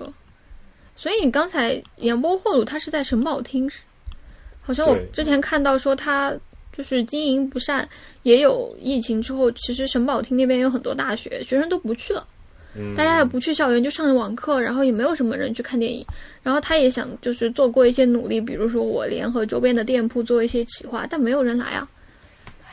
就没有办法了。就是一些可能年纪比较大的，他确实可以去，但是毕竟是少数，而且疫情越发严重的情况之下，年纪大的人他更不想要去冒这个风险，所以就没办法了。对对对，包括我们家附近这个早稻田松竹嘛，就是它在疫情之前就是一个老头乐影院，嗯 今天早上我走过早稻田松竹的时候，已经有老头在外面排队了。对，就在日本叫 Megaza 嗯，名画作，名画作，就是它是会放映一些不是这个时期正在上映的电影，它定期会回顾一些老的导演或者是不同的导演，但是是一个题材的电影，当然也会上一些好莱坞的电影。然后它叫霓虹 tate，就是两本利，嗯就是说你花一千五就可以，一般大家会看这两连续看这两部。东京的这种两本利电影院，我记得还有池袋的叫新闻一座，对新闻艺作，那个是一个非常老的电影院，然后就是里边也是 就是弥漫着一些不太卫生的感觉。对不太卫生的体味儿的感觉，但是他经常会放一些侯麦啊、金敏啊这些电影导演的作品，他还有那种恐怖夜晚，就是晚上会放一些恐怖片儿，就是放一整夜。我我是觉得有一些电影你是一定得去电影院看的，所以虽然现在网上的这种服务很发达，你可以通过网络，你可以看到各种各样的，只看内容的话，你你打开电脑就可以了。但是我觉得电影导演在考虑这个画面的时候，他肯定会想，我在这么大的一个屏幕上，我要去怎么去取这个景。嗯，这个东西你真的是得在那个空间当中，你才会发现，这个这个他要传达的东西，我是能 get 到的。嗯，因为我觉得电影院它不仅你不仅去的时候是看它的内容，因为你去电影院很多时候就是看当下上映的电影，所以嗯，我感觉你是其实是在看一个文化的现场，所以你必须要在在场，然后有那个心理环境，然后当你看完这个电影你再回想的时候，你是可以回到你那个心理环境，你觉得嗯，我是见证了一些东西的，所以电影院还是很重要的。但是在东京看电影真的是非常的有障碍。就是如果比如说 Ano 作为一个影迷，就是你知道自己要去哪个地方看什么电影，是一个怎么说？你在东京随时随地可以看到不同时期的各个导演的作品。是的，但是如果比如说你是一个比如刚来东京的人，就是有很大的门槛儿，感觉。因为我最开始刚来的时候，第一个大的门槛就是他放外国的电影只有日语字幕，他放日本电影没有字幕。而且他很多时候他放外国电影用的全部都是片假名，你没有啊办法一眼识别出这个导演是谁，这个片子是什么。对，而且他有的时候翻译的译名甚至是不一样的。对，我记得我之前在涩谷的一个电影院本卡穆拉，然后去看一个电影，然后那个电影正好是英国的，他的电影引进的，然后全都是台词，因为他是拍的舞台剧，所以在那种情况下的话，全好多片假名，然后他就我觉得就像暴风骤雨一样从我的脑袋当中过过去了。然后我就回来之后，我做的第一件事是上豆瓣看到有人说在北影节，我居然做回在电影院看了之后回去第一件事是在家里用中文字幕 再看一下，我才知道我知道这个东西是拍的好的，你能感觉得出来它是有节奏的，但是太难受了。但我我现在不知道，我现在这个阶段就日语还算比较熟练的情况之下，再去感受片假名会不会没有之前那种感觉被打脸的这个想感觉。嗯最最最近一个例子是我去早田松竹看《海上花》，它的日文名是《Flowers of Shanghai》。对对对，它用的是英文的片假名。但你不累吗？因为它里面其实是上海话，上海话加日语字幕，对我就是看日语日语字幕，勉强看懂，然后回来又看了一遍中文字幕。太累了。我当我当时当时就在想，我就是我一定不要看这种日语字幕的非普通话或者是非我听得懂的话的这样的一个电影，真的好累啊！因为你脑海中要反应两遍，然后你的速是的度跟不上他说话的速度。尤其是如果长时间浸润在一个你听不懂的语言的环境的话，那个感觉是非常难受的。所以我大概来了日本，呃，半年到一年的时间之后，我就非常抗拒叙事电影，我就只想看就是没有台词的电影。再加加上电影节，是的，是的，是的。因为电影节是有英文字幕的。对，所以这就是为什么我每一年一定都要来东京看电影的原因，嗯就是因为它是唯一一个可以给我提供英文字幕的地方。哦，不过现在也有一个新的电影院，就前一阵在下北泽开的 K Two，对，它有一个，我们可以聊一。聊这个电影院。因为 K two 跟罗尔有着密切的关系。好的，就在我们公司开的那个叫什么办公加咖啡的一个地方的二楼，有一个小电影院。这个小电影院，呃，上个月刚开的吧，七十个座儿，然后在下北泽车站一出来就是。然后，所以就是我对它的了解，就是它是首映《偶然与想象》加上滨口龙介的作品的回顾展吧，也相当于在那个电影院有举办。对，它的开幕展就是冰口龙介特辑嘛。对，然后它是有英文字幕的，嗯，然后它甚至有给残障人就是手语和音声导览。对对对、的服务。它有一个主张是说，我要消除大家不走进电影院的一切障碍。嗯嗯嗯，甚至它还会定期在网上举办这种公映。所以看到这种电影院出现的时候，作为一个在日人士，我就觉得很感动。终于有人想到我们了。就是虽然独立电影节活得很辛苦，但是还是以不断有这种新的尝试去做。我之前因为我也是看电影就觉得特别累，所以我在关注中国在日本会上哪些中国的电影，然后发现了一个资讯的网站，它其实是一个公司，叫做面白映画。然后这个嗯，但是它英文叫 Face White，嗯，它就是专门引进中国动画片的公司。它最开始就是为了引进《罗小黑战记》，然后那段时间成立的。嗯，《罗小黑战记》在日本就上映之后特别火。它火到现在是第二年重映，第二年纪念重映，它上座率还是有百分之九十以上。而且《罗小黑战记》是它当时上映的时候，它做了日语的配音版，但是很多日本的呃日本的观众觉得配的不好，配的不好，然后他最后回到了中文配音，然后很多日文的日本的观众还觉得他的字幕做的也不好，还开了中文的那个学习会。去更改它的字幕，然后这个这个电影当时在两个地方上映，一个是池袋的电影院，一个是阿佐谷的一个叫 U U G Q 的电影院。这个电影院也是因为罗小上映了罗小黑，受到了很多的关注，现在已经成了阿佐谷的一个就是一个文化社区的感觉。这个现在就是专门发行中国的动画电影，是对，但然后它的网站做的挺好，它的网站会写最近。日本上映了哪些中国电影？然后还会写，他每每个月都有一个月报，会写现在在日本上映的中国电影的票房。嗯，然后我看到他的网站上就会呃写，就看到现在好像是爱知，爱知县还是哪里的县正在上台湾的导演的片子，所以是一个还蛮好的一个情报的网站。对，我就是在那里看的《雄狮少年》。《雄狮少年》六月份，今年六月要在日本上映。然后之前他现在只是说点映。嗯，对，之前点映了一下。然后我们之前说的那个 K Two 的这个公司，实际上它背后是一个叫文化法人。因为日本的一般公司叫株式会社，它甚至不是一个株式会社，就是因为它其实不是一个盈利的公司，它是一个靠就是社会不同的团体支援形成的公司，因为。它开这个电影院本身是在下北泽的一个非常好的一个地段，但实际上就是因为这个地方的这个 owner 这个土地的这个所有者是小田急的这个电车公司，决定给他减免一部分的房租，然后甚至就是支持他拿电影票的一部分来付这个房租，就是支持他办这个电影院，因为这个电影院本身是很符合那种夏北泽地下文化的气质。嗯，对。然后，其次还是因为，就是电影院更多的是帮助这个地区形成它一个 community，嗯，然后来帮助这些电影院、电影电影人来在这里就是宣传自己的电影。相反，他也对这个夏北泽这个空间也有一些很很好的一些呼应。比如说，电影院在电影上映之前都会有一个那个小动画，告诉你啊，手机该调静音啦，然后 不要在看电影的时候吃东西。然后这个实际上是每个电影院都有一个自己的制作方式的。然后这个电影院就是一个很有趣的，就是它通过找周下北泽周边不同的小店的那个店主来，就是口播一段这个注意事项，就觉得挺有趣的。然后他会在右下角写上这个店是在下北泽的哪个地方，然后你可能看完电影就可以去逛那个店。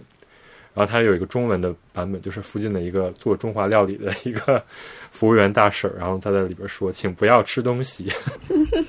就特别有意思。所以它和社区的关联很紧密。对对对。嗯，我看他在他的那个众筹网站上有讲说，我们这是一个共有地，嗯，不是说你来看电影，而是我们一起来创造这个电影文化。嗯嗯，这种感觉，对，嗯。然后帮他做众筹那个平台，也是他们这个事业组合里的一个很重要的成员，叫 Motion Gallery。嗯，他在二零二零年的时候也做过，呃，就是拯救小电影院的一个那个资金，对对对，基金的建立，筹了三亿多块钱，我看，真的是很不容易呀。因为其实去年倒闭了挺多电影院的，那个 Uplink 是一个挺有名的一个独立电影院。他关掉了其中一间是吧？他在涩谷那间关了，但是他的京都那间是挺大的一间，在那个新风馆的地下。对、嗯我经常去。啊，是不是因为在新风馆的地下，所以就是应该也有也有人支援他，就相当于新风馆，比如说给他减免一部分房租啊这种。嗯他现在在吉祥寺也有一家，然后还有一还有一个比较有名叫 Teatro，是在那个新宿的呃伊势丹的地下。然后还有比较有名的一家是叫 Kalite，Kalite 是它在新宿的好几个地方都有分馆，然后有一个叫武藏野馆，就是一个很老的电影院。哦嗯，它会上映什么样的电影？就是其实有时候我比如说在戛纳呃看到一些获奖电影，它就会可能隔几个月就上映了。但那个时候其实是没有在日本大规模供应的，他只是说买到了这个电影在日本发行的版权。我是比较推荐那个 Pole Pole 东中野，嗯，它也是在早稻田附近嘛，在一个电车的旁边走过去，你会觉得很有电影感。然后它主要是它会做每年年初的时候吧，可能是会做一个实验电影的放映，就是他们自己办的一个小的展，嗯，哦，还挺好的，嗯。还有一个是在京都的鸭川三角洲附近有一间叫初听座，它其实开的时间也不长，然后那个老板很喜欢台湾电影，可以和他聊一聊。你可以说一下自己去大阪看电影。哦，大阪啊，对我我我在大阪就是除了那个电川北边有一家第七映画剧场，然后在九条那边也有一家小电影院，现在想不起来叫什么名字，Cinema Noble 吧，好像是。嗯，嗯，然后另外还有一个就是在那个那个那个哦，通天阁。哦，通天阁，对，嗯就是在通天阁附近，我有去过一家色情影院，然后那那家色情影院很有意思，就是它它的它分为地上和地下两层，地上就是放一些引进片，就是很正常、很主流的对，很主流的片子，然后它的地下就是一个专门放那个呃 B 级片、色情片的一个地方，然后当时我去的时候。就是感觉自己整个人走进去之后很难坐下来，因为几乎没有人是坐着的，而且你看到那个椅子，你可能也不太想坐下。对，所以我们当时进去之后，我和另外一个男生，我们两个只能紧紧的站在厕所的门口。哎，他的那个电影有多少个座啊？他那个电影院还蛮大的，跟松竹差不多大。嗯，一百嗯几百个，差不多。但是没有人坐下。对，但是没有人没有 没有人坐下，就是一直在走来走去。嗯，一直在为什么呢？是菜市场吗？就很很有市场的感觉。然后所以大家是去郊游的吗？对，有的人在抽烟，有的人在聊天，然后我站在那边的时候，总是有人走来走去的，上下打量，甚至是跟我搭话，但是我也听不懂他们在讲什么，所以就避免了很多麻烦。都是老头儿吗？嗯嗯嗯，这个这个嗯有点幼稚就是分不清性别了，是吗？嗯，对，是的。还挺有趣的。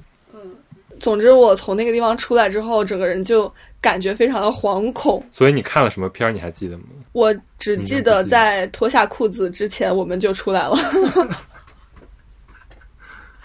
甚至出来之后还担心会不会有人尾随我们。怎么会有人去电影院电影院聊天？就是有这种交友的场景。那个所有座位的后面，它左边是专门吸烟的场所，右边是厕所，然后就在这一左一右之间，人们来回走动。东京很少这种电影院，现在上野好像是有的，哦，嗯可以去看一看，而且听说上野的是比较，呃，更加不是，是比较的，decent 的。对，那就说到去电影院看电影这件事情，就其实，在日本，我觉得就是绝大多数的人，其实他们没有一个养成这个习惯，是吧？对我觉得，嗯，就看起来好像日本电影院很多，其实大家也不一定会去电影院看电影。一个是贵，我是觉得，嗯，贵是很重要的原因吧。嗯去那个斯达亚这种地方租电影的话，两百。哇那太便宜了。看电影院的话就是一千五。我是觉得还有一个就是时间问题，就是一般上班族很少会抽出时间去看，嗯年轻人不会说抽出一天去看电影的感觉。嗯，所以从这个意义上来讲呢，我觉得《冰口龙介》它这个电影能够吸引这么多人愿意去看他的电影，或者是走进电影院去看他的电影，我觉得这件事情就是蛮厉害的。不管他是不是你会看到能够进入这种争议的电影本来就是少数，很多电影大家会一致的觉得没有什么没有什么聊头，拍出来连聊的意思都没有。但冰口他就是有这种魅力啊，就是他是在一个有好有坏的这样的一个环境当中，但这个可能就是一个好电影应该具备的基本的素质吧。而且冰口的电影也能让我们看到，就是关于一个独立电影人他是怎么和商业打交道的这样的一个日本电影行业的状况吧。嗯，如果大家对这个东西感到好奇的话，我觉得是一件好事。对他就是少有的同同一年有两部电影分别在